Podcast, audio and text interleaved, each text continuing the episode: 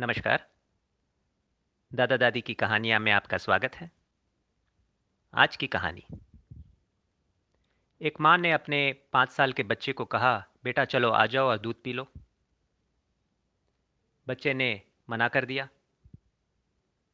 माँ ने बच्चे को बिठाया और ज़बरदस्ती दूध पिलाया। बच्चे ने तुरंत उसको वॉमिट कर दिया।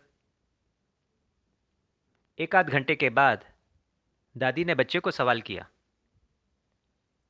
बेटा आज आप दूध कप में पिएंगे या ग्लास में?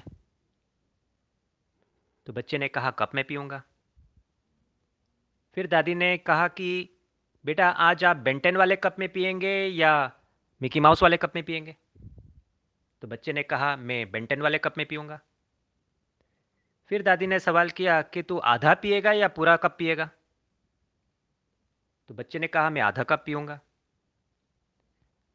दादी ने आधा कप भर के उसको दूध दिया और तीन घुट में बच्चा पूरा दूध पी गया। दादी ने वापस सवाल किया, बेटा आप दूसरा आधा कप पिएंगे या पूरा कप? तो बच्चे ने कहा, आधा कप। दूसरा आधा कप दादी ने भर के दिया और क्या हुआ, वो तीन घुट में ये दूध भी पी गया। इस कहानी से भावार्थ क्या निकला? जब हम हमारा निर्णय किसी पे थोपेंगे क्या होगा? ये निर्णय नकारने का संभावना बढ़ जाएगा। मगर अगर हमने हमारा निर्णय सवाल के रूप में किसी के सामने रखा है तो क्या होगा? उनको चुनने का मौका मिलेगा